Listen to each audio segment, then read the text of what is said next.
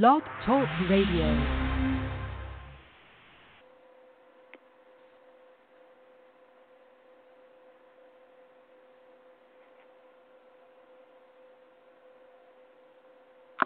And here we go again, Marsha. Go ahead and start. Okay. Good evening. This is TS Radio, and I'm Marsha Joiner, host of Betrayed by Hospice, brought to you in coordination with Marcel Reid and the Whistleblower Summit and our producer, Marti Oakley. They provide us a forum to warn others about the reality of hospice, as well as many other topics that you need to be aware of and you may not. Thank you for joining us this evening, and it is our hope that you will garner information that will help you with your grief or answer questions, and most certainly help you protect yourself and others in the future. Please share our links. This week, a heartbroken member of Voices for Seniors just lost her grandmother and started her post by apologizing for it being long as she told what happened, morphine involved, of course, and she asked what she could do now to seek answers. She didn't have a need to apologize, and I, as well as many other members, stated that. But we are made to believe we are blowing things out of proportion, and why don't we just accept that they're gone? We won't. I feel like we have to defend our position on why we believe our loved ones were euthanized, or their death was hastened, or in fact, they were murdered. So, the best word that I could find to describe this was apologetics which is used in defending one's position in religion, but it applies here. We have to explain our conviction on why we know what happened as we witnessed it and that it shouldn't be happening, but it falls on deaf ears, except for those of us who have experienced it. So we're preaching to the choir, as they say. But the fact is, you have every right to protect your loved ones, and you don't have to make an apology. You need to tell your story, you need to be heard, and you need to ask questions. Do not let the medical community, community and naysayers steal your voice.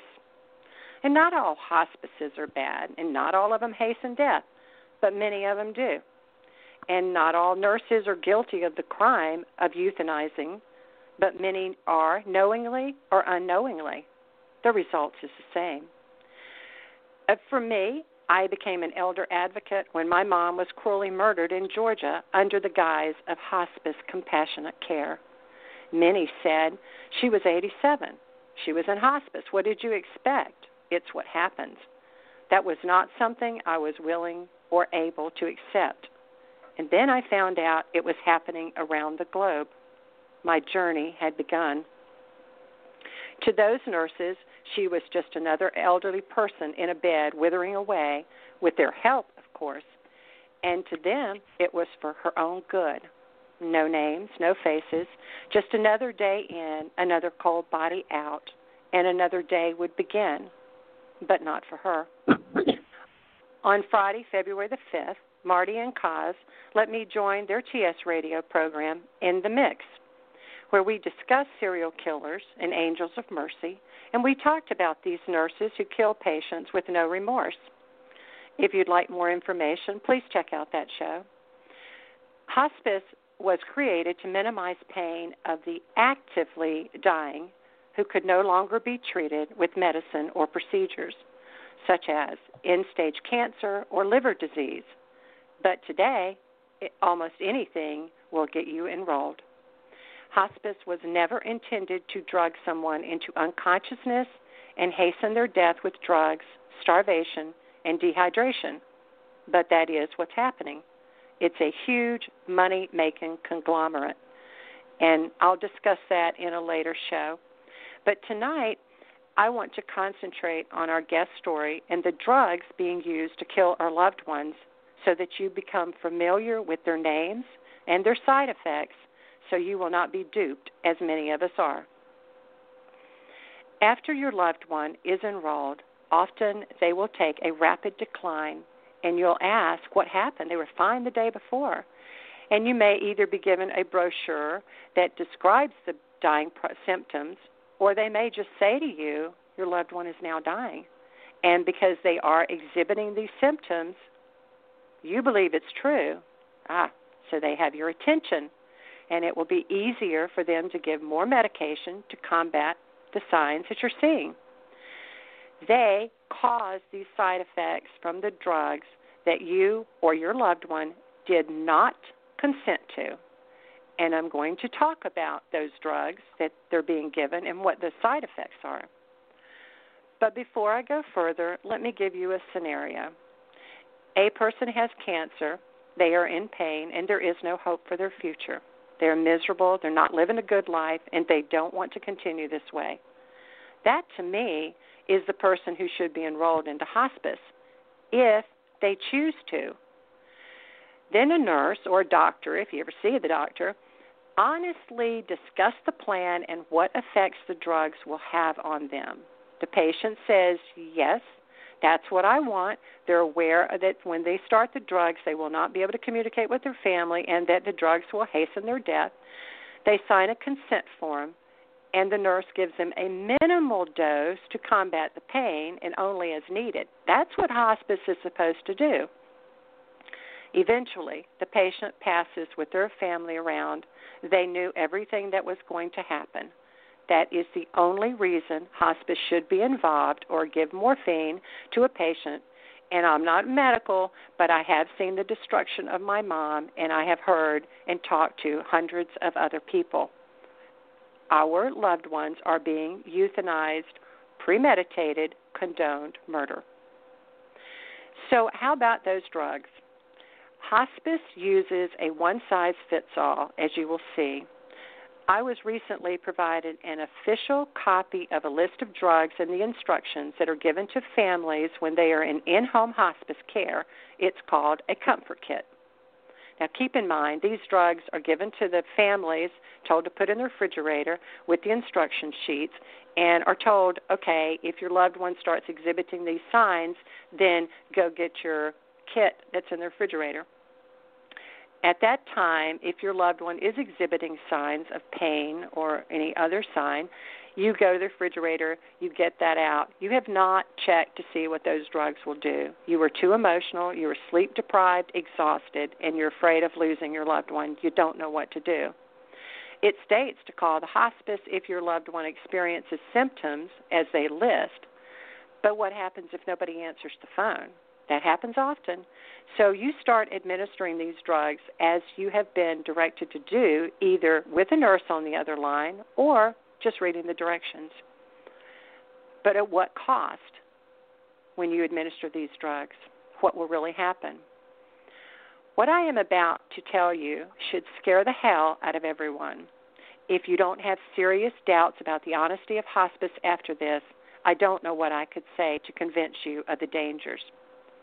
I will refer to each of these drugs by the name mm-hmm. they refer to it and its alternate name so that you will become familiar with these drugs. We were not. The typical drug used is morphine, it's also called Roxanol, haloperidol, which is called Haldol, lorazepam, which is called Ativan. And it's interesting, for all of the symptoms, it starts with giving two doses of morphine, and I'll explain that to you. For the morphine, also called Roxanol, hospice indicates it's for shortness of breath, pain, or coughing. That was a new one to me. Haloperidol, also called Haldol, is, they say, for restlessness, confusion, and nausea. Lorazepam, also called Ativan, they say it's to help relieve restlessness, anxiety, and nausea. So, if your loved one is experiencing shortness of breath, here are the instructions give 0.3 milliliters of morphine and another dose 30 minutes later if they're still having difficulty breathing. If after 60 minutes, give them a dose of lorazepam, same as Ativan. If they are in pain, give them a dose of morphine and a second dose 30 minutes later, and if they're still in pain, call hospice. If the patient is anxious, agitated, or restless, give them morphine. If they're still anxious 30 minutes later, give them more morphine. If they're anxious 60 minutes later, give them haloperidol. If 90 minutes later, give them lorazepam. So now you've just hmm. given them a double dose of morphine, one dose of Haldol, and one dose of Ativan. Can you imagine what you just did to them within three hours? Hang on, and I'll tell you the side effects from what was just done to them. For those aware, this is called a ham sandwich, which is often joked about by hospice nurses on many Facebook groups to shut a patient up or to threaten them if they don't quieten down. HAM, H A M, Haldol, Ativan, and morphine. Remember these drugs. While they laugh about it and make jokes about it, it is not funny. It is our loved one's life, and it is a typical toxic cocktail that will murder your loved one or you. So, what are these drugs really supposed to be used for, and what are some side effects? To put this into real discussion on the dangers and seeing through their lies and their motive. And I know that I'm going to sound like I'm talking in circles because I am, but that's the fact is they are talking in circles, smoke and mirrors. Morphine, same as Roxanol, is used to treat severe pain. It is an opioid and it works in the brain to change how your body feels and responds to pain. It doesn't say it's for breathing or coughing, as they say. I have heard that it will help with breathing if you give them a minimal dose, but Wikipedia and the information that I read doesn't say it's for that. Some side effects of morphine are restlessness, anxiety, agitation, and nausea. There are other side effects as vomiting, constipation, drowsiness, dizziness, confusion, and hallucinations that your loved one may experience and they will tell you it's because they're dying. Serious side effects as slow breathing may be increased if you take it with other drugs such as lorazepam. An overdose may include slow, shallow breathing, slow heartbeat, or coma. But didn't I just say that they said the drug is to be given to your loved one if they have breathing issues?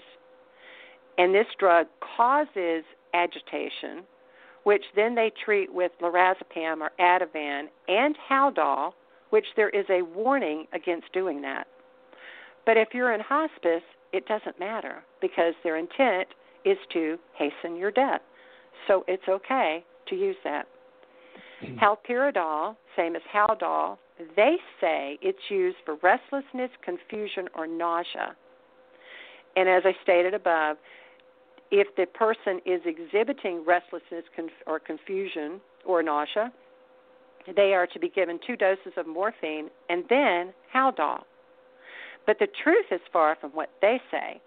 Haldol is an antipsychotic drug used to treat disorders like schizophrenia and Tourette syndrome. Do our loved ones have this? No. Again, they lie. Some side effects which they say it is to treat, it causes anxiety and restlessness. It has other side effects that I mentioned before on the morphine drowsiness, headache, diarrhea. But the main point is they say to use it to treat, and it makes the patient worse. How is it compassionate? There is warning about using it in older adults with dementia because of increased chances of death but it is often given to dementia patients. Can you see the pattern that I'm trying to point out with their drugs? Lorazepam, Ativan, they say it's to treat restlessness, anxiety, or nausea. That's partly correct. It is for anxiety if the patient is anxious. But I suspect you just caused them to be anxious because you just gave them morphine, and morphine causes anxiousness. Some other side effects of lorazepam are the same thing with haloperidol, drowsiness, dizziness, insomnia, constipation, vomiting. This is what we're doing to our loved ones. And there is a warning about taking it with other narcotics, which is morphine, or another anti anxiety medication, which they're saying is Haldol. It tells you don't do this. I just referred to the directions where they give them morphine, Ativan, and Haldol together for being anxious, agitated, or restless. And it specifically says, do not do this. It is a vicious cycle. And most of the guests that I have talked to, their loved ones were not in pain and they were not anxious until they realized what was happening and they wanted to leave. They were euthanized with morphine, Ativan, and Haldol and died from the drugs, dehydration, and starvation. And remember, my mom and most of my guests, other loved ones, were not dying when they started drugging them. Remember this. If you gave a young, healthy person the drugs our loved ones were given in the amount, combination, timing, and duration, that person would die, but not from the drugs, not from a disease, but from these drugs, dehydration and starvation. It is condoned, premeditated murder. An excellent website for a list of the drugs that I just talked about and other drugs and other important information, as in a medical power of attorney, is halovoice.org. That's H A L O voice altogether.org. They also have a phone number if you have a question or you want to talk about putting your loved one in, or if your loved one is in and you want to get them out. Their number is eight eight eight two two one four two five six or if you're better with letters, that's 888 221 HALO, H A L O. Another good reference is a book written by a hospice respiratory therapist, Michelle Young Dewars, who is a warrior standing for humanity.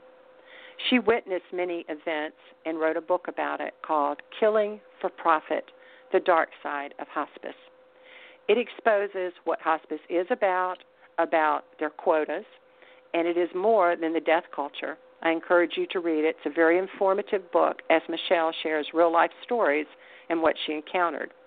There is a group in Facebook and MeWe titled Murdered by Hospice, which has many members who experience this horror and are very supportive of others. Our guest, Kathy Varner, is also a member. If something seems off, Trust your instincts and get your loved one out. Stop them from drugging them. Better yet, do not let them start drugging them. Become familiar with these drugs. Call for help. You have more control than you may think. Exercise it and bring backup if you need to. But the first thing is to educate yourself, and that's where we come in.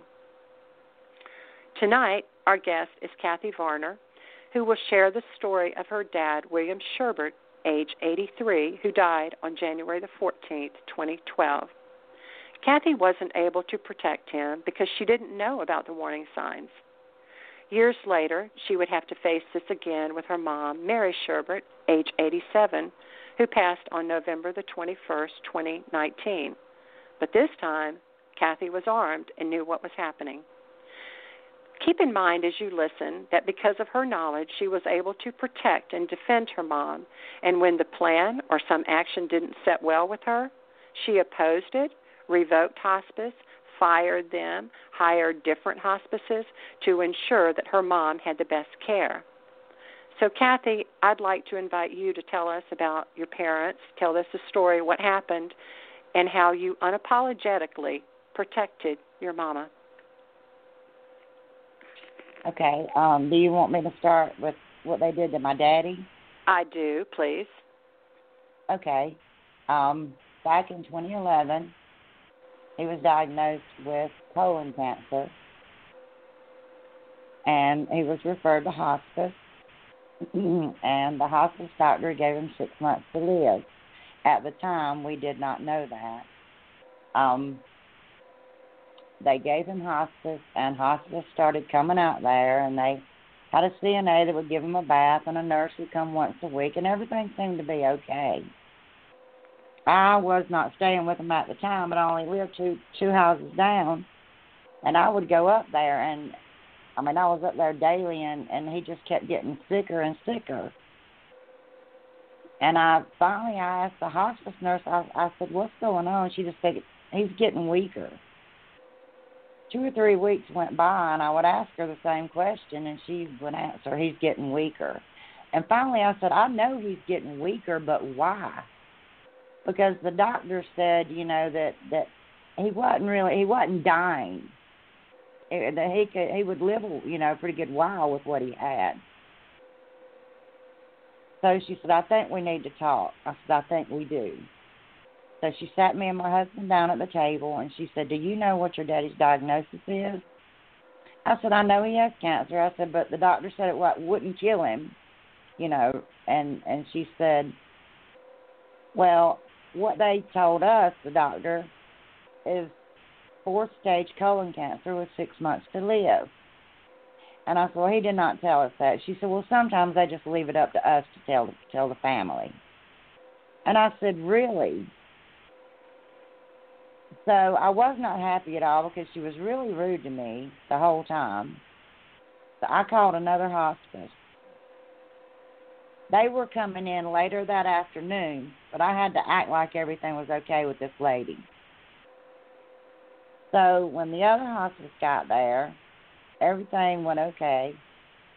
They were taking care of him, and they gave him pain medicine. When they first, I mean, when they first came, they brought the comfort kit, the death kit, and they told me to put it in the refrigerator and to disguise it because if people found out we had those drugs in the house, you know, people will kill you for them. So I wrapped it up. It was like um close to Christmas, and I wrapped it up in in tinfoil and put it on a plate, and like it was a wrapped up cake in the refrigerator. So it stayed in there, and um one day I woke up. I only slept about two or three hours a day. I woke up and I had a really bad sore throat, and I had this girl sitting with me that helped me out four hours a day, and my mother was there and I told I woke up I had a fever and I walked to my daddy's door and I told him I said Daddy I'm sick today I said but she's to come in here and help you because I didn't want to get him any sicker but I was sitting right in the next room with the door open and she went in there and and you know washed his face off and everything and got him what he needed to drink and she came back and sat down with me, and I, he made a noise, and it was kind of like a cough, but not. It was just kind of a weird noise. And I said, "Go check on him. I don't know what that noise is." And about the same time, the CNA knocked on the door to give him a bath. So by the time I could even think, because like I said, I was sick, here comes three or four more hospice people and they called it crisis care. Now, now, now, my daddy was sitting up talking. He couldn't walk, but he hadn't walked in months. Um, something just it, it just happened really fast. I mean, it was like boom, everybody was there. Me and my husband walked in the bedroom in the back of the house, and when we walked back, we was probably gone thirty minutes. I was just letting them do whatever because I didn't understand what crisis care was. I walked back in there, and the whole house was full. It was full of hospice workers and neighbors, and I mean, these were people that I hadn't seen in months. And I was like, what are all these people doing here? Why are they here? And the hospice lady came in there and she said, uh, We're going to start him on morphine. I said, No, no, no, no, no, no. Because I did know a little bit about morphine, and I had mm-hmm. always heard bad things.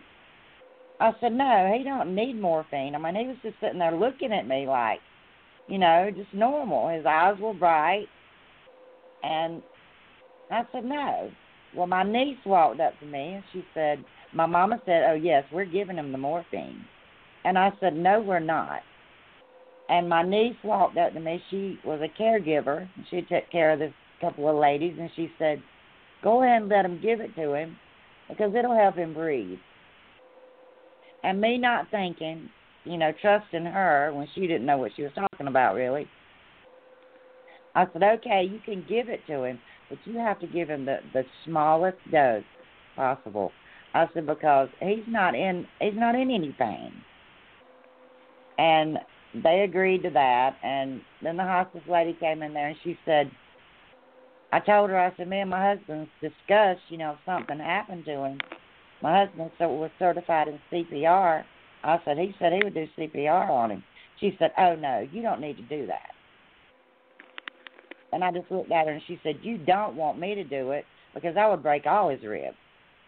I said, I don't think so. Well, that did it with me right there. I was just, didn't want to talk to her anymore. So They gave him a dose of morphine and for three days they had around the clock care. A nurse was there 24 7. He never spoke another word. He never opened his eyes again. And on the last day, um, it was maybe an hour before he died. This nurse came in and she she said he's dying. And I said, okay. And she looked at me. She said, when when it starts getting closer, she said he'll start doing what we call guppy breathing. And I looked it up, and it's like a guppy fish, how they like pucker their lips and start like they're gasping for air. You ever look at a picture of a guppy? That's exactly what my daddy looked like and in your mind you're not thinking okay when they start that breathing you know they're going they're going to still be here for a while you don't think um that's not the case so they not only know they have the Ativan, the Haldol, and the morphine all in the comfort kit. Um, but he only got the morphine. They know exactly how they're going to die. They know what they're going to do. So to me, you know, that that that says it all. The morphine does it because everybody wouldn't start guppy breathing. I mean, that don't make any sense to me. So my daddy started doing it, and I was sitting, I was holding his hand, and me and my mother were sitting in chairs by his bed. My husband was standing behind me. And when he started doing that guppy breathing, I just turned my head around and buried my face in my husband's shirt because I couldn't stand to see it. Mhm. It only lasted, I mean, maybe two minutes, and I heard the nurse say he's gone. And and my my it was just instinct. My husband always helped him do everything. I screamed. I said, "Help him!"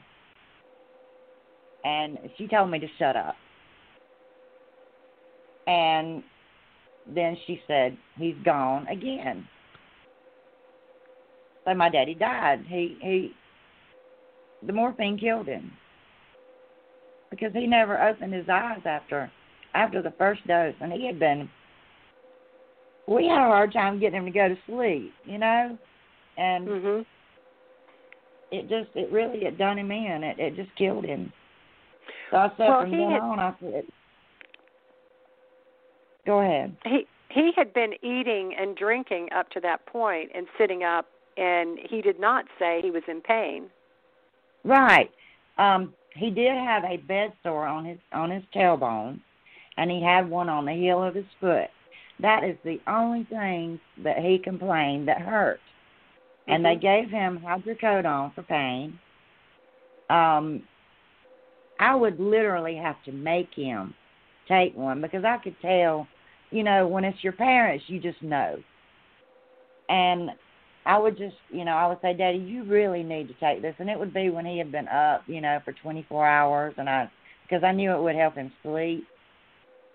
And I'd say, just take one. I mean, and and I, one pill every couple of days, you know, is all he would take Right. because of those But they- sores, and what wasn't anything to do with cancer. But they had already it was- decided what his fate was and and how long it was going to be. Um, tell me about about the nurse and the clothes. Oh, um, wow, that's a hard one. Um,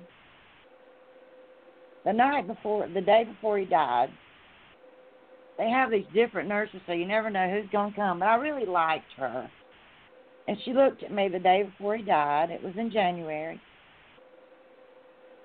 She said, um, "You need to get him some clothes ready." And I said, "For what?" she said because um he's going to need clothes, a change of clothes to wear to the funeral home. And I just looked at her and and I started just getting clothes up and I was thinking, you know, this is warm, it's cold outside. So I got him warm pajamas. I'm sorry. And Take she went on to say that um she said now, now when he passes, she said um we'll clean him up and give him a bath and everything and we'll put these clothes on him. She said and the funeral home will come in. She said and they'll they'll pick him up, they'll put him in a bag. In a body bag. In a bag, yeah. She just said a bag. When I came to myself, I was in the kitchen. Uh, that's three rooms away from his bed. Screaming, they're going to put my daddy in a bag. And at And this time, said- your at this time your dad was still alive and he could still hear. And I've been often told that they the hearing is the last to go. So he could have Yeah, heard they her. would, they would tell me that. Right. And so he could have heard her say and pick out his funeral the clothes for him to go to the funeral and we're going to have bring a body bag and he could hear that. Those are the type things that Michelle in her book Killing for Profit talks about the way that the people are treated. You're not treated humanely like your life matters. And this is another instance of the cruelty. It, there is no compassion there. So, No, I, no, you know, I'm, I'm just sorry. And tell them what the certificate said. It said he died from um COPD, heart failure. Not, not cancer. Not cancer. No, Mhm. cancer was nowhere on his death certificate. Right. So, No and way. I, I'm so sorry that that you lost that battle with your dad, but you didn't know. No, I didn't. I thought I was doing the right thing. Right. Right. But I was determined. I, I told I have COPD, and I told my husband, "Don't ever let those them people near me." Um, and my mother looked at me one day and she said, "Don't don't let don't ever let hospice kill me." And I said, "Honey, that's one promise I will keep." And at the time all this was going on, my mother was doing some very strange things, but I just thought it was because of what was going on um when my daddy died we brought her here to live with us and realized that she had dementia she woke up one day and she started talking and it lasted for three straight days. She never came up for air. I mean she never closed her eyes. She talked like a radio. And i told my husband i said we've got to get her some help. Or she's not going to live because she already had a pacemaker and she was she was older and you know not in really good health. So i took her to the emergency room and they wanted to put her in a, a behavioral center right then and i told them no. I said she don't have dementia. I said my daddy died. She's just been she's lost her home. She's lost everything. She's had to move in with me. Plus my sister had died. And i said she's just been through a lot. It's not dementia. She's just having a hard time. So i bring her back home and it didn't stop. So I had to eventually, after after you know a couple more days, I had to take her to a behavioral center myself. I said I can't do this. I don't know how to help her.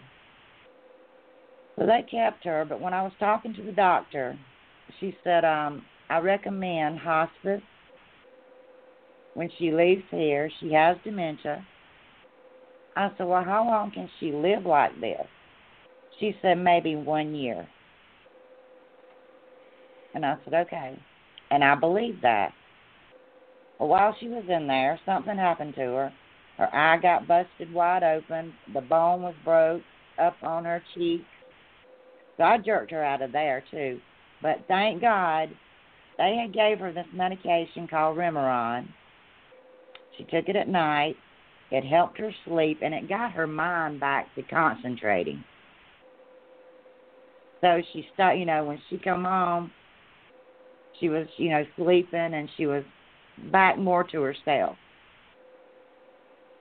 But I still believe that I you know, they told me to get hospice, and that's what they were, you know, told her doctors. So they set hospice up, and I went through four years of hospice with my mother. I went through about seven different hospice companies, and that's what they are. They're a business. They're nothing more, nothing less. They're companies. So the first one that came out here, I had only dealt with one, so I didn't know what to expect. They came for a few weeks, and I don't know all the time frames of all this because I can look back now and still feel like it was just a big bad dream. But the first company that came out here, they they they are super nice to you, and everybody thinks, oh, they're angels. No, they're not. But anyway, they would come out here and they would bring her a dozen roses like once a week. Just lavish her, you know, and just be so sweet to her. And I thought this, this CNA was just great. So I walked in there one day while she was giving her a bath. Now my mother she had a lot of problems using the bathroom. And I would have to use suppositories and put diapers on her for her to go to the bathroom. So I would do it during the day, but you know, at night after I'd done that, a lot of times she would go in her diaper. And she wasn't in diapers twenty four seven. It was just on the days I used the suppository. Mhm. Um, I walked in there and the CNA was giving her a bath after she had had a suppository, so she was pretty messy. And she washed her rear end and then took the same washcloth and was headed for her face.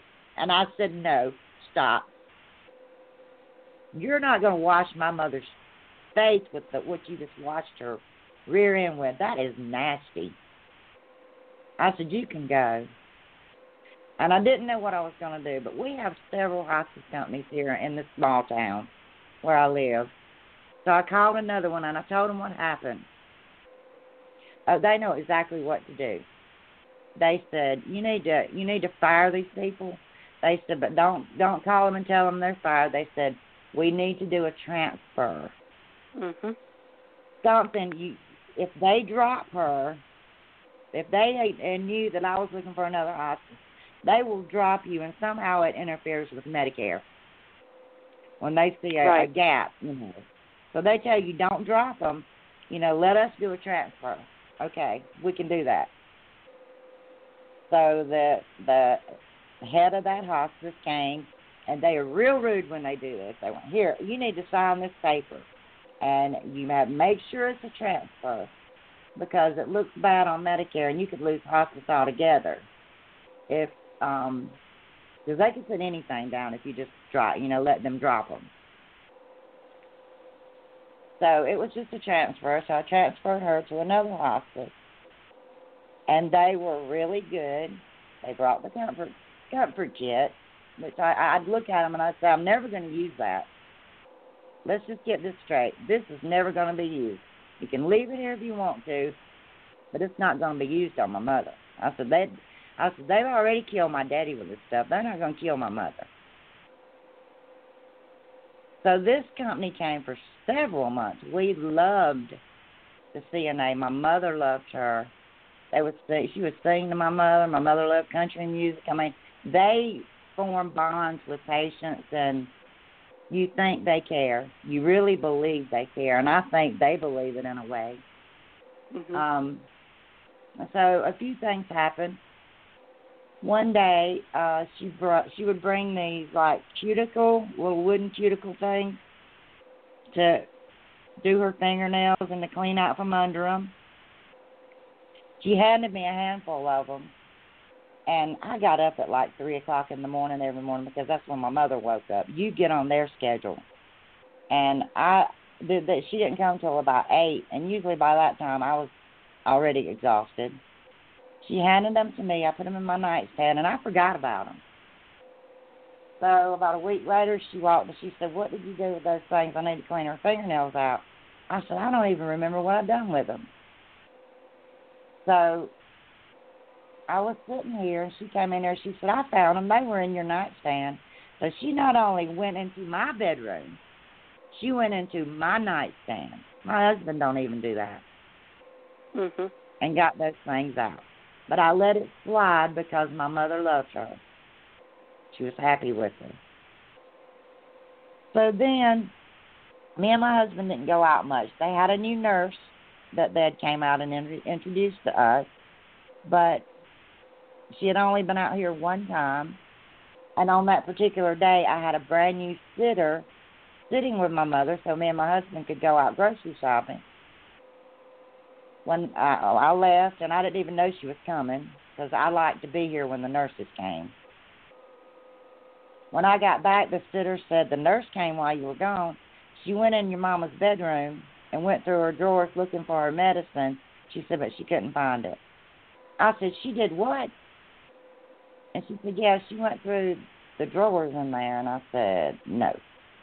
Because not only did I not know this nurse, she shouldn't have went in my mother's bedroom anyway. My mother was sitting in the den with the sitter. So she's plundering Right. through her bedroom. Right. The city was new. I mean, I if something had got gone, I wouldn't have knew which Mhm. one to even think about done it. So I didn't like that. Well, it wasn't but about a week later. Um, they would get my mother. They would come early in the morning, and they would take my mother to the bathroom and give her a bath. She wouldn't get in the shower. That's just the thing with dementia.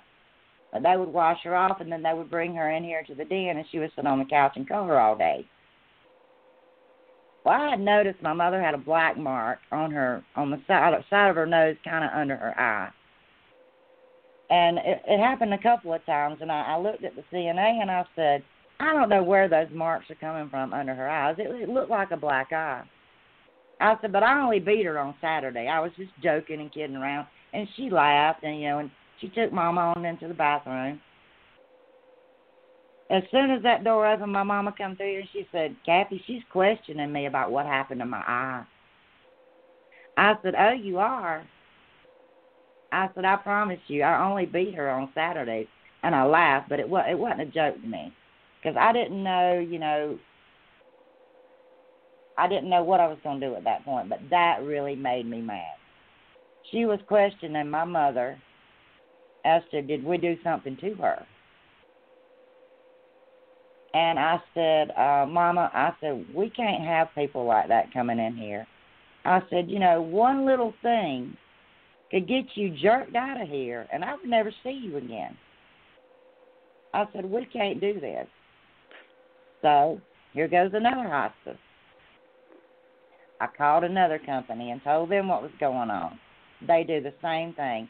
Make okay, we'll do a transfer. Don't let them drop her.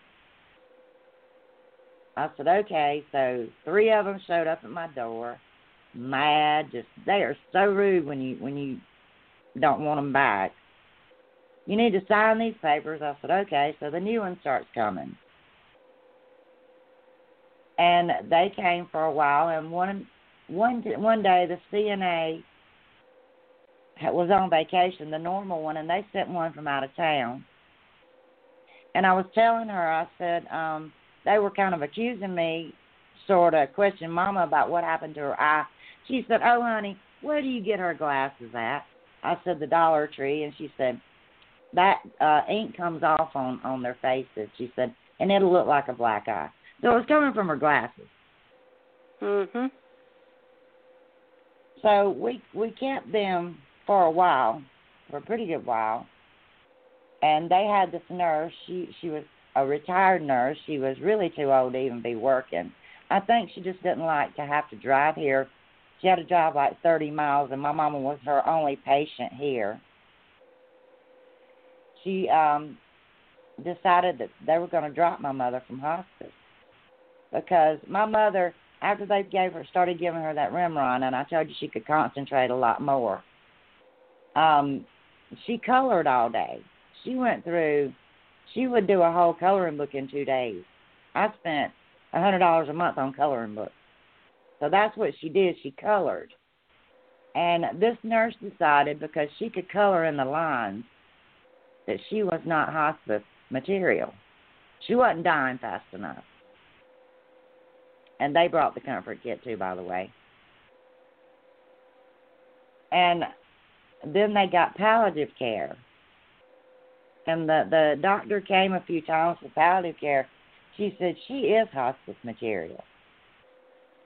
So she turned her back over to hospice. And I said, Well, I don't want that company back. If they're going to come in here and drop her that quick, because at this point, my mother, she had Lewy body dementia. She couldn't walk. And taking her back and forth to a doctor's office wouldn't have been wouldn't have been good at all. I mean, it was just she couldn't have done it. So I decided to go with the same company. I hear I heard that they had total different employees that my daddy had because a friend of mine, her mother had them. She said that they were really good. She said they they have done a complete turnaround. So I called them and they came out and it was a good friend of mine that I went to school with and worked with. And the first thing when we sat down, you know, they have their liaisons to come out and to talk you into hospice. They have people for everything. What she did, I mean, she basically told me she just went out and looked for business. They go to nursing homes and all this, looking for somebody to sign up. So when she came, she I said, "Now I'm going to tell you this." I said, "Before we sign up, I said you have to." They, she said you have to sign a DNR, a do not resuscitate order, which the other ones made me sign that too. And I said, I have to sign that? And she said, yes. I said, okay. So the DNR was signed, and she, I said, now I will not have morphine brought back in here. She said, oh no, we don't use morphine anymore. We use Roxanol. Hmm. Not knowing that I knew what she was talking about. I said, well, that's just a more concentrated version of morphine. She said, I didn't know that. They don't even know what they're talking about the ones that come out and sign people up, they don't know what they're saying. I suggest that's it's why it, what you just said is exactly why when I talk about the drugs that I use both names because they did that in my mom's records. It's alternately it was morphine, sometimes it was Roxanol.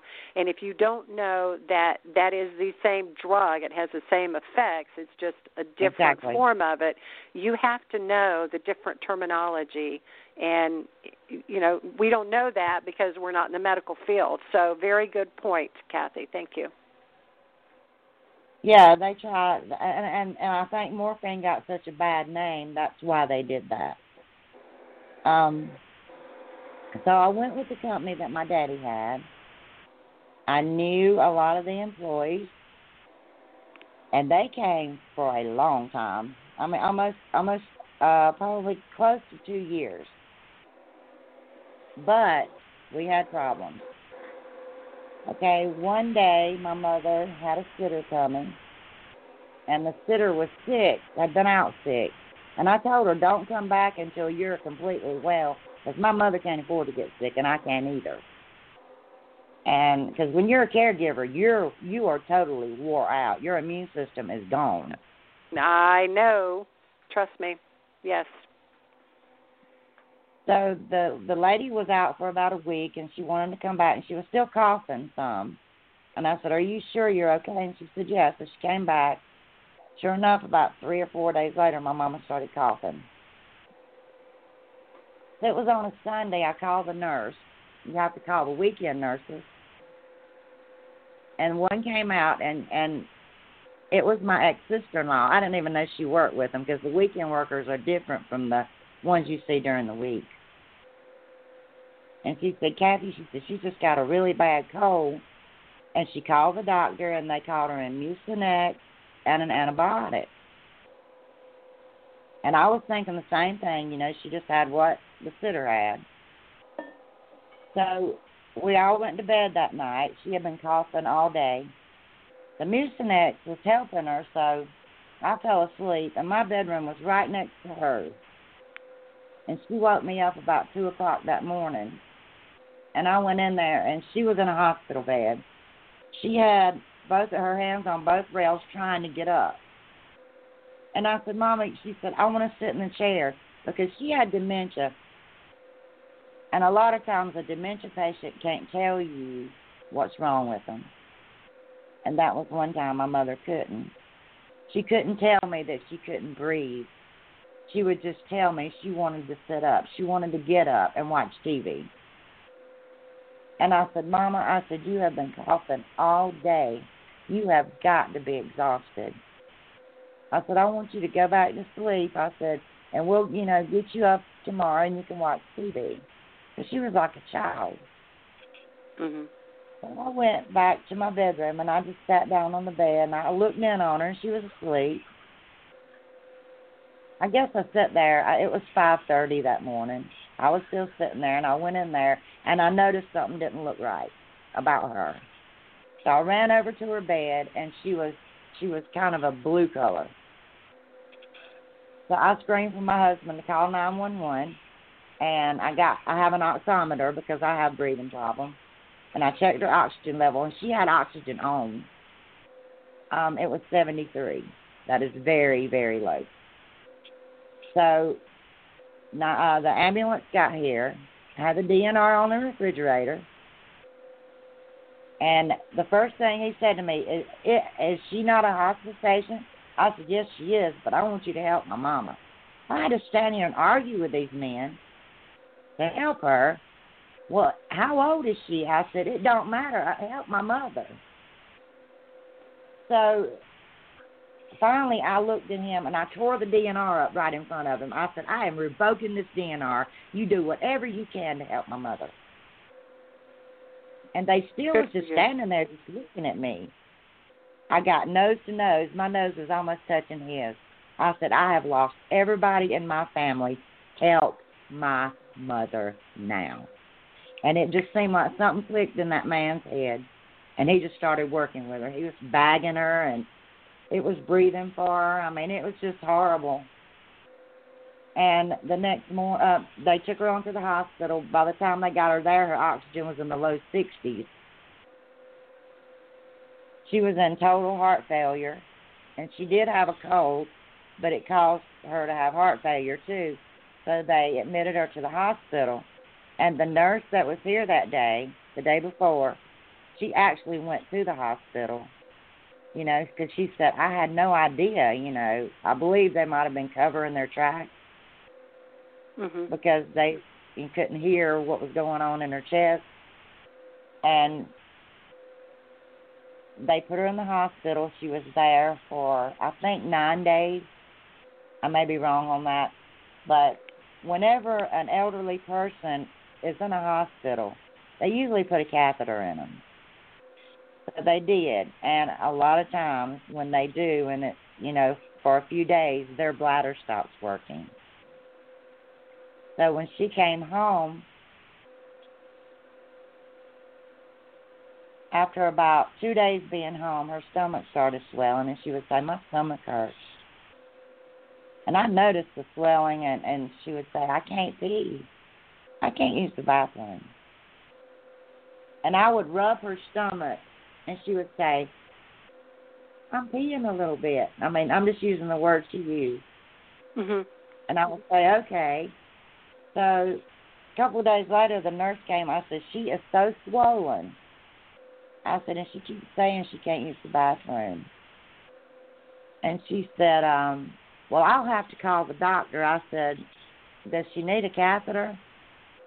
She said, Well, I'll have to go to the office and call the doctor and get an order. I said, Can't you call the doctor from here? Don't you have the doctor's number? Because I could tell my mother was in, in pain. And she just whirled around and, and she was getting really, you know, smart mouth with me. So I walked out and went to the kitchen because I have a pretty short temper. And the CNA was here too, and she ran in there. She looked at me. She said, "Kathy, demand a catheter right now." because the CNAs usually know more than the nurses do. So I walked back in there. I said, I want a catheter in my mother right now. She said, Well, I'll go to the office and get it. And I, I'll I'll probably lose my job. I said, Whatever, uh, so be it. Just get get a catheter. When she went to that office and brought that catheter back, and put it in my mother. My mother had 1,300 cc's of urine in her. A normal bladder only holds 300. So wow. she, She was in, in in, in big trouble then if they had done nothing. Right, her bladder would have burst. I mean, it Right. it would have just burst. And they said that, that it was just so painful that she couldn't tell me that. She couldn't. All she would say is my stomach hurts. Mhm. So I let them go and got another hospice. And they came. I can't remember exactly what happened with them.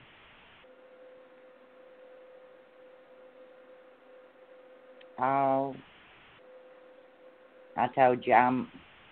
I get so confused with these hospices. There were so many. This is the But one where she didn't like your husband. That's it. That's it. She didn't like my Mhm. husband. Okay. Right. Me and my husband had when you're when you're caregiving and you okay, me and my husband don't have any children. It's always been just us and our dogs. You know, you have a parent move in, you start caregiving. My husband had already had two strokes and he was he really wasn't in good health and neither am I. It wears on you, it wears on your marriage. I mean it's a strain, but it's worth it. I Um, agree. clarify that. I agree with um, all of that. Yeah, the, the hospice that came. Now I liked the nurse. She was an ER nurse on the weekends, and she was she was pretty compassionate. Because I told her I said, "Not giving my mom any morphine." I, that'd be the first thing I'd say to all of them. And they Mhm. they just knew not to even bring it up to me.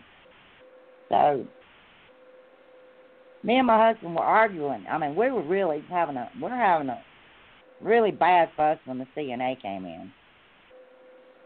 And they're going to see those things when they're coming to your house three times a week. They're bound to hear something. So we were into it, and she called me. She left, and and about four o'clock that afternoon, she came at eight in the morning.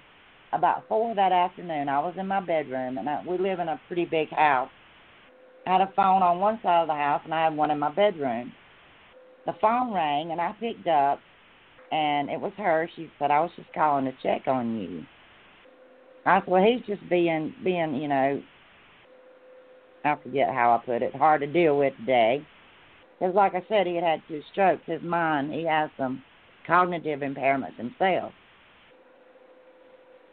I said, he's just being hard to deal with today. And I just, she said, well, I didn't like the SOB. She called him an SOB. When I when I first met him, and I didn't know he was on the other phone. He had picked up when I did, and he said, "Well, if you don't like me, don't come back." And that's all he said to her. The next morning, I get a call from her boss saying that they were dropping my mother because my husband threatened the CNA. I said, Excuse me? I said, My husband hadn't threatened anybody. My husband wouldn't hurt a fly. She said, He threatened to shoot her. I said, No.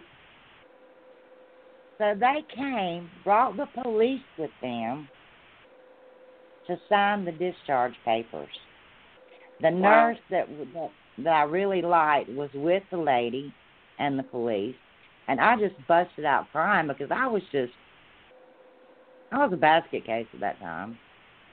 My husband was crying, I was crying. I didn't know what we were going to do. I said that never happened. And finally the nurse looked at me. She said, "I don't believe it did either." And we we kind of convinced them, but it was too late. You know, they couldn't they couldn't keep coming out. So they helped me find another hospice. So that was that. The other hospice started coming.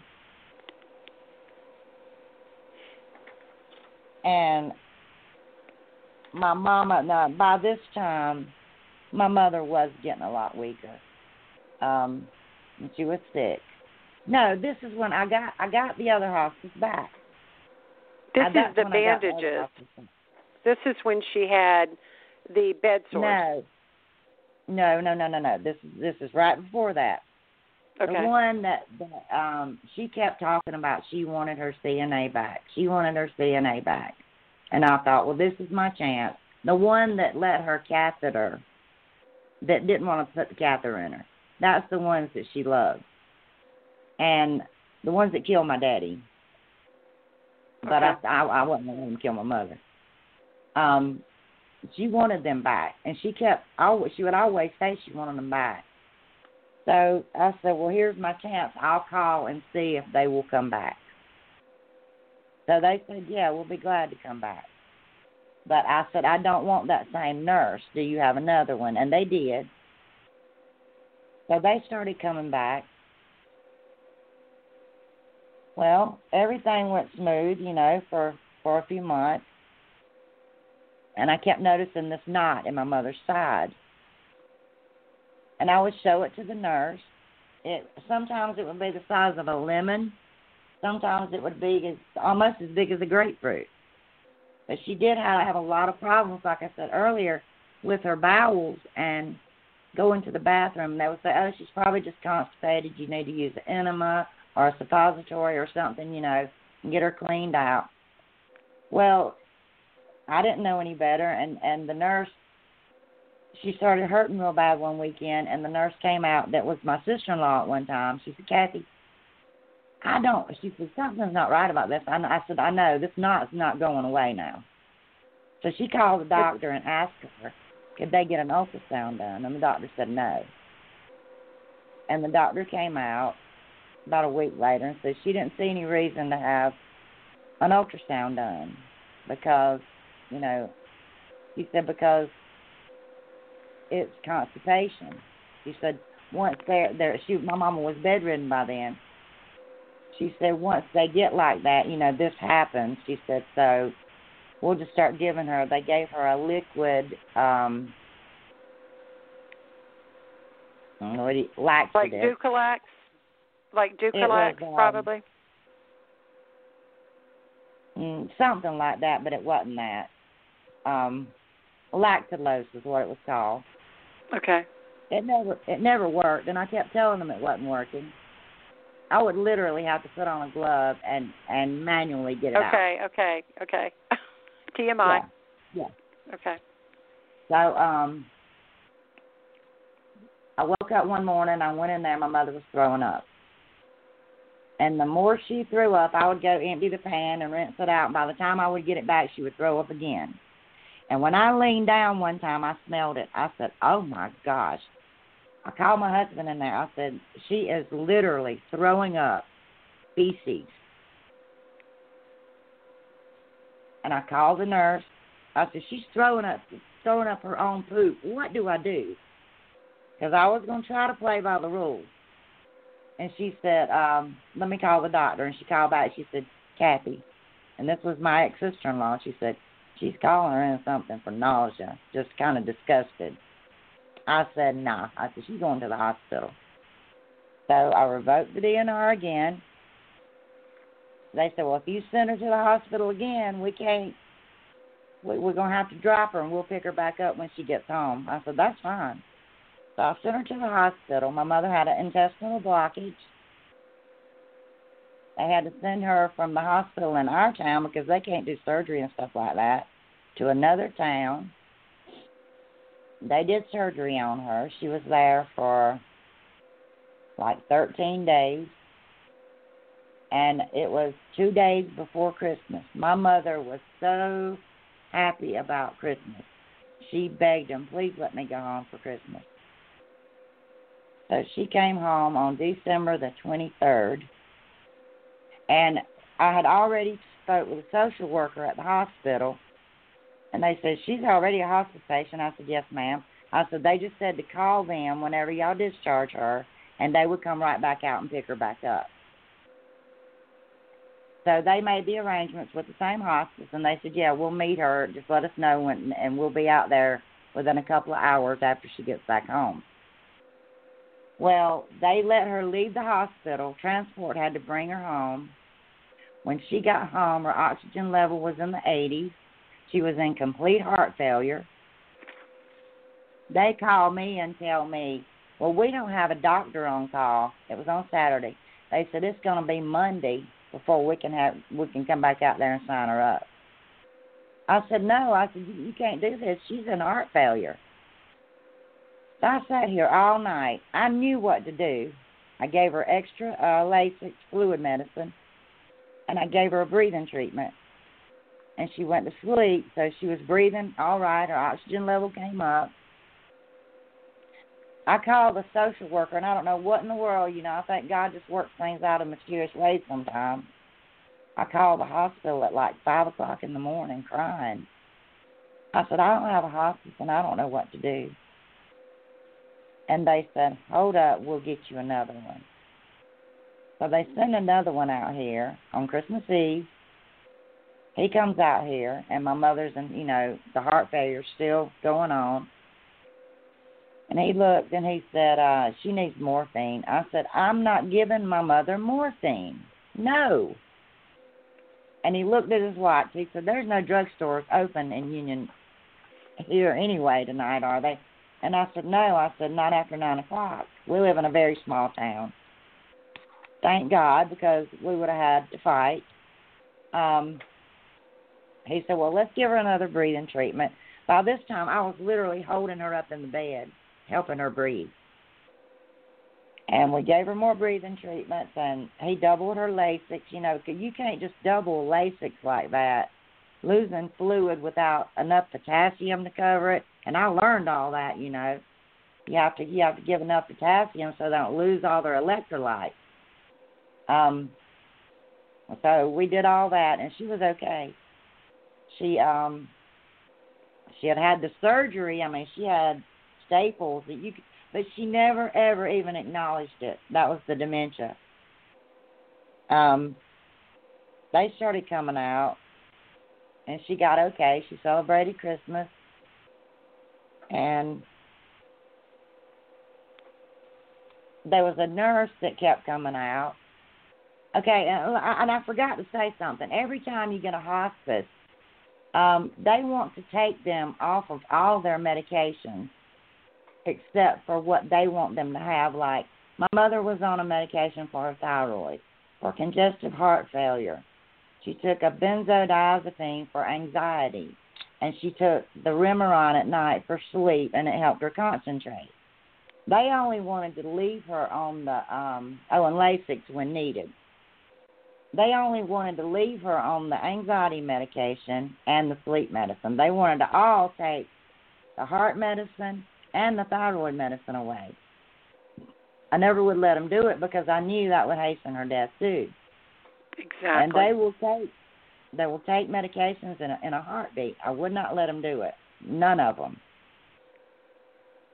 But this time, um, like I said, she was she was getting a lot worse.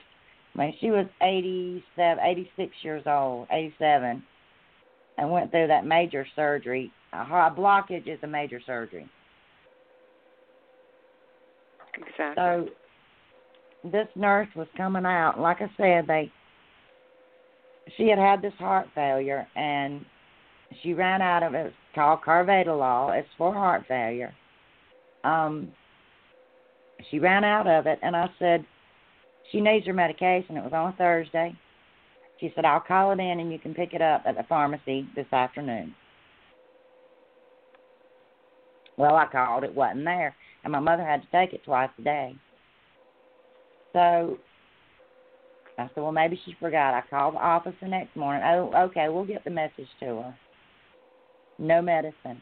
My mother laid here until Tuesday without her heart medication. Wow. And I was floored. That's another one out the door. I said, you know, no.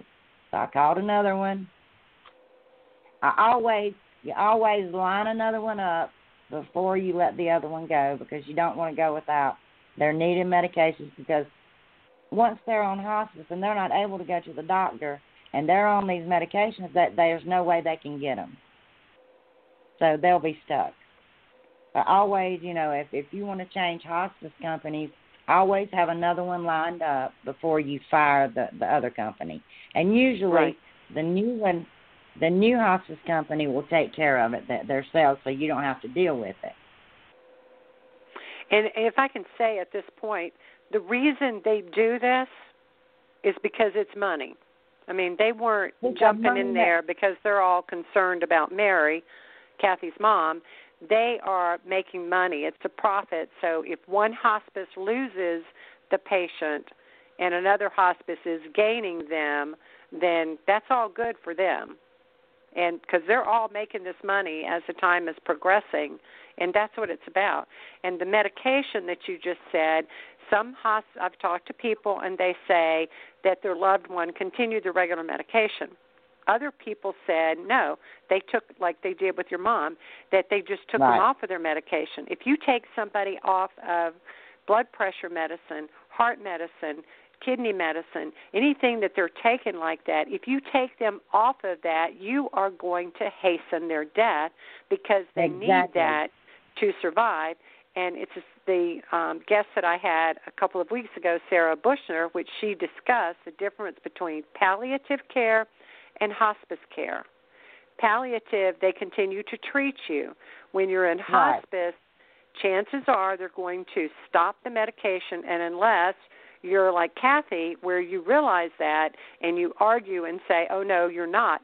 And you, as the patient or as the loved one of the patient, have a right to be part of the plan.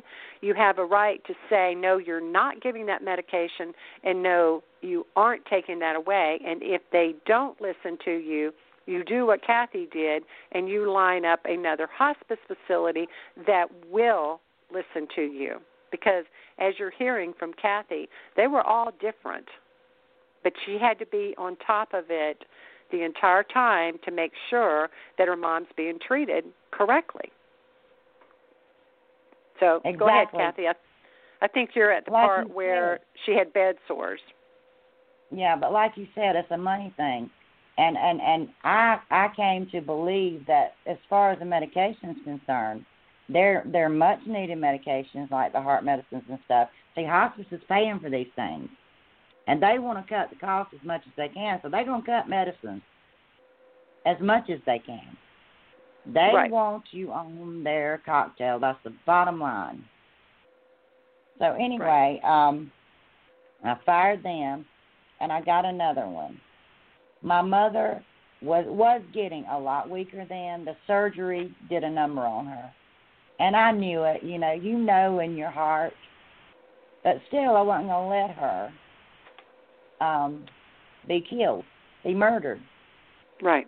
So she, this hospice started coming, and she had uh, developed bed sores. And I'm gonna tell you, she had like a little red place on her hip, and the next day it was a big gaping hole. That's how fast it happened. Because her body wasn't getting enough protein, because she couldn't eat right after that surgery, and she wasn't eating, you know, full meals like normal. And I always gave her protein shakes in the morning, but that wasn't good enough. She wasn't eating a lot of meat. She wasn't she wasn't getting enough vitamins and nutrients to sus- sustain her, you know. So she started getting bed sores and her skin was breaking down. And these people were coming out, you know, and they were they were they were sending these bandages um like with like a big band-aid, you know, with the brown on one side with the sticky all around it and they were really nice bandages. Yeah. And it got so bad she got one on the on on another hip and then on her tailbone and one down the side of her leg. And I turned her every 2 hours. I did everything right. But sometimes you just can't stop bed sores. You can't do it because their bodies their skin's just breaking down. And um so every time I would look at her bed and they would be draining, just the bandage would be wet, it would come off, and I would change it. Well, they send the head nurse down here. Okay, my sister in law, the one that worked for the other hospice, had left that company and went with this company, thank God. So one day she came in and she said, The nurse is with me, she needs to talk to you, the her boss they said I was using too much, too many bandages. They were showing me the correct way to put the bandages on. I already knew. how to put a bandage on. The nurse had already showed me. It just kept getting worse and worse, and they were arguing. I said, I'm not going to let my mother lay here. These sores smell. If you don't change them and clean them out, they smell. And when my mother is sitting laying here asking me, why do I smell like this? She couldn't feel the bed sores because they get to a certain point. They hurt in the beginning, but when they get to stage four, they can't feel them. So mm. she's got, well, she's got one stage four and three stage threes. So she couldn't feel a lot of pain, but but they were they were infected. So she bounced in here. I mean, she stomped through my house like she owned the place and she told me, you know, she she was showing the uh, my ex sister in law. She was showing her how she wanted the bandages changed, and she looked at me. She said, "You cannot change these bandages anymore." She said, "Whenever a bandage needs to be changed, you need to call a nurse." I said, "You mean to tell me every time this bandage needs to be changed, I have to call a nurse and wait two to three hours for them to come out here with her bed wet you know, and her smelling, I can't change my own mother's bandage. The bottom line was, she said, well, these bandages cost $200 a box. I said, get some cheaper ones. I even looked online at medical supply places. I said, I found some a lot cheaper than that. So we got into it. So one day my, my sister in law came out and I said, and I called her. Well, I called her one day, and I said, I need the bandages changed. She said, you go ahead and do it. She said, you know what you're doing. She said, I'll tell them I told you to do it. I said, okay, because they thought it was just crazy. So, and she came out here maybe a week later, and she said, Kathy, I was crying. I said, I don't know what to do. These things aren't getting any better. And I called that head nurse, and do you know what she said to me? She said What's to that? me, Get a wet washcloth and put on it. I said, I will not do it. That is not sterile. I said, They're already infected. I said, That'll kill her. Well, Talk putting about moisture on it. Yeah, Yeah, putting moisture, on it like that, just- I don't think that's good. Yeah. So no, you have um, to keep them clean and dry. right, and so you and- started using regular gauze. Um, can can I get you to go ahead and go to the next one because we're we've got 12 minutes and I want you to be able to finish your story. So Well, I did revoke hospice, sent her to the hospital with bed sores, and they got them got them pretty much, you know, under control. So the next And hospice she- came out. Well, at that time, you said she was given five pints of blood. Yes, they had to give her five five units of blood. Right. Her thyroid was through the roof. They they doubled doubled her thyroid medicine. And the next hospice that came out did not even want to call in any more thyroid medicine. I said, Yes, you are. They did take her off of her blood pressure medicine because it was dropping too low. I did go along with that because I saw it with my own eyes. hmm And um actually I went through two more, but the the next to the last one were no better. They wanted to give her morphine. I said no, and I found another one. And they were here and, until I knew she was finally. I knew she was dying. She had stopped eating. She didn't eat for six. De- no, she didn't eat for. Yeah, she went without food for ten days, and she went without water for six days. So I knew my mother was dying. Nobody can live like that. Mm-mm. No, so they can't. finally, I had to. She had been on pain medication, pretty strong pain medication, which she was used to because she'd been taking it way before hospice. And she was on medication that if she couldn't, if her body didn't get it, she would have went into withdrawals. So I was crushing her medicine, putting it in a syringe, and putting it in her mouth. Well, finally, now this was in the days when she wasn't eating or drinking. It just ran out the other side of her mouth, and I Oh, knew then that something had to be done because she couldn't. Her body would have uh, went into withdrawals if she didn't have something. So I did go into the comfort kit, and I would give her a drop, and I mean a pin-sized drop of morphine, just to keep her from going into withdrawals. And right. at the end, you know, she she died, but they had showed me how to change her catheter. And the night that she died, um, the nurse came in here, and the last thing my mama hated that catheter, and I knew how to change it. And I told the nurse, I said, I want to take that out. I just wanted it out of my mother, and I wanted to be the one to take it out. I was hands on the whole time. She said, No, I can't let you do that. I said, Oh, you can let me change it when you don't have a nurse to come out here. But now that my mother's gone, that she can't even feel a thing, you can't even let me take it out. Because she hated it. And she said, Well, I can. I've never had one, but I would imagine it would be very uncomfortable. And I think that's one of the things they do, you know, immediately because it makes it easier on the staff because they don't have to come and help them get up. Right. They don't have to change a bedpan. They I think that is just part of their MO to go in, they start drugging them, they put a catheter in and the patient lays there. They come in and they look to see how much urine there is and if it's getting very concentrated because they're not getting any fluids and they know they're going to die. They check their toes, they check their fingers, they look for blue.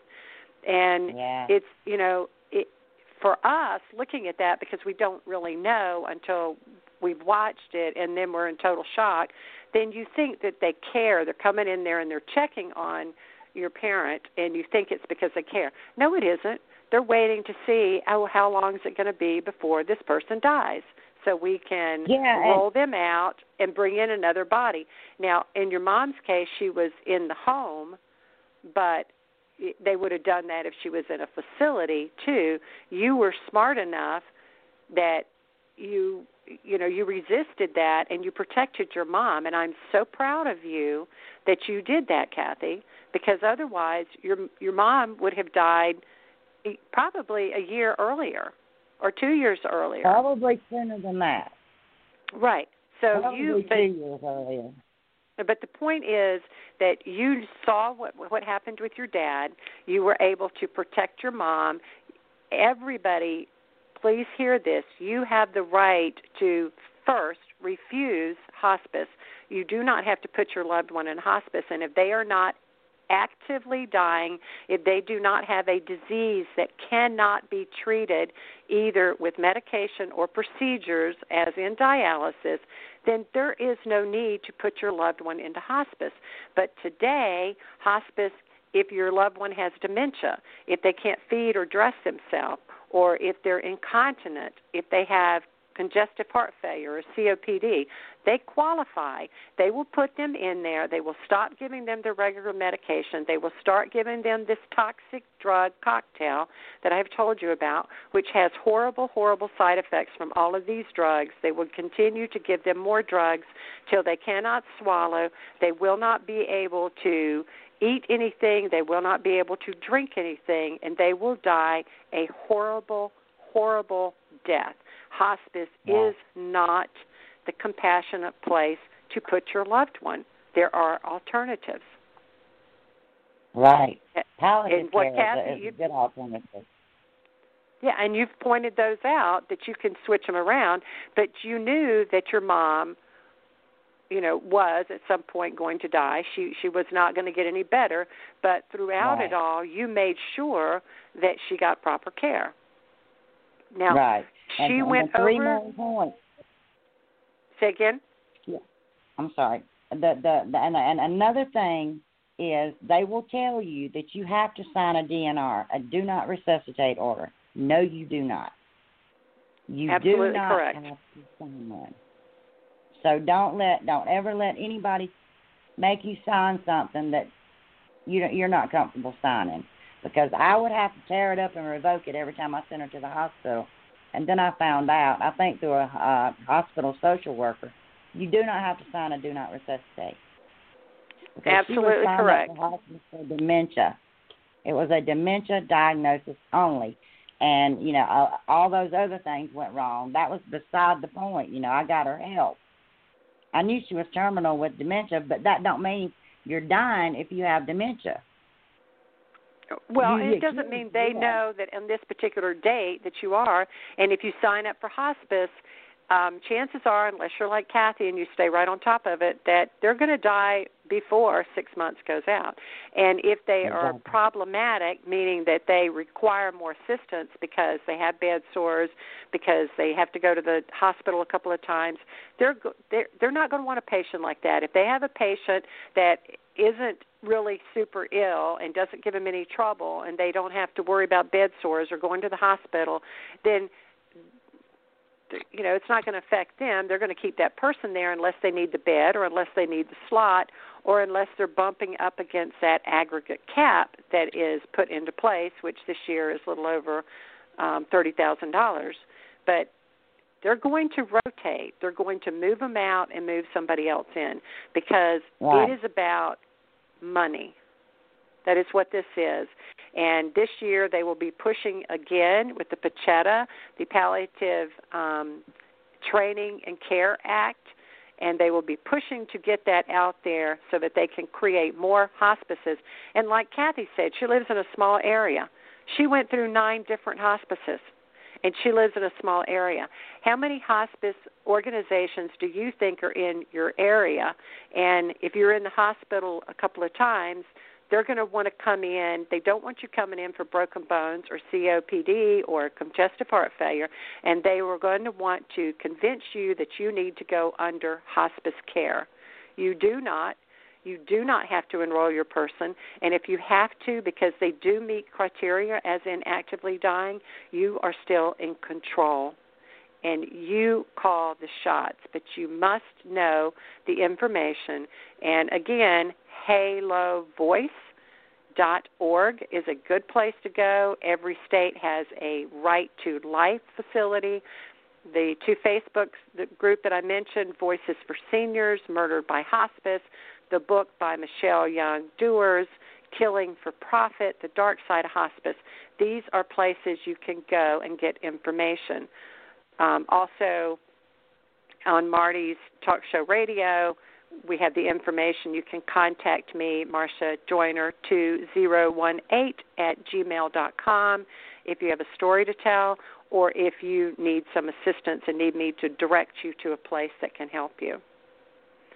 So, Kathy, I appreciate you coming on tonight and sharing your truth with us and being strong enough to tell the story, to warn other people, because as you and I've talked about, that's what your goal is too, is to make sure people know the truth and that it doesn't happen to them like it has to us. Is there anything else that you want to add? I'm sorry. Um, just know that um, these people don't care about you and they don't care about your family or your loved one. They don't care. They're there to make money. And they prey on you at the worst time of your life. And anybody that deals with death, like these hospice workers do, they're not they're not compassionate. They're heartless they can smile in your face and then go right on to the next victim. That's absolutely if you true. Uh, at all possible, just stay away from them. Right. Get palliative care. Palliative care will work with the doctor, your doctor, and they will get your medication. I mean, sometimes it, you have to have them, but you have to advocate for your loved one. You have to. Absolutely. Absolutely. And if you do are in a situation where you have signed a DNR at your doctor's office or at the hospital, get them to show it to you, tear it up. A DNR means don't do anything for me, don't give me anything. It does not mean if I'm a vegetable, don't bring me back to life if I'm going to live. Right. That is not what a DNR means. A DNR is if anything happens, I don't want you to give me, uh, you know, a feeding tube. I don't want you to resuscitate me. Don't you don't have to give me fluids. Nothing. Do not sign a DNR. It used to be safe to do. It is not. And again, on Halo voice.org they have sample medical power of attorney that you can use so that it can help you so you need to worry about that, take care of that. Exactly. So, with that, I appreciate everybody um, calling in tonight and listening to Kathy's story. And we will be back in a couple of weeks. And thank you very much, Kathy, for you coming in and telling your Thanks story. for having me. All right. Thank good you. night, everybody. Have a good evening. Good night. Good night.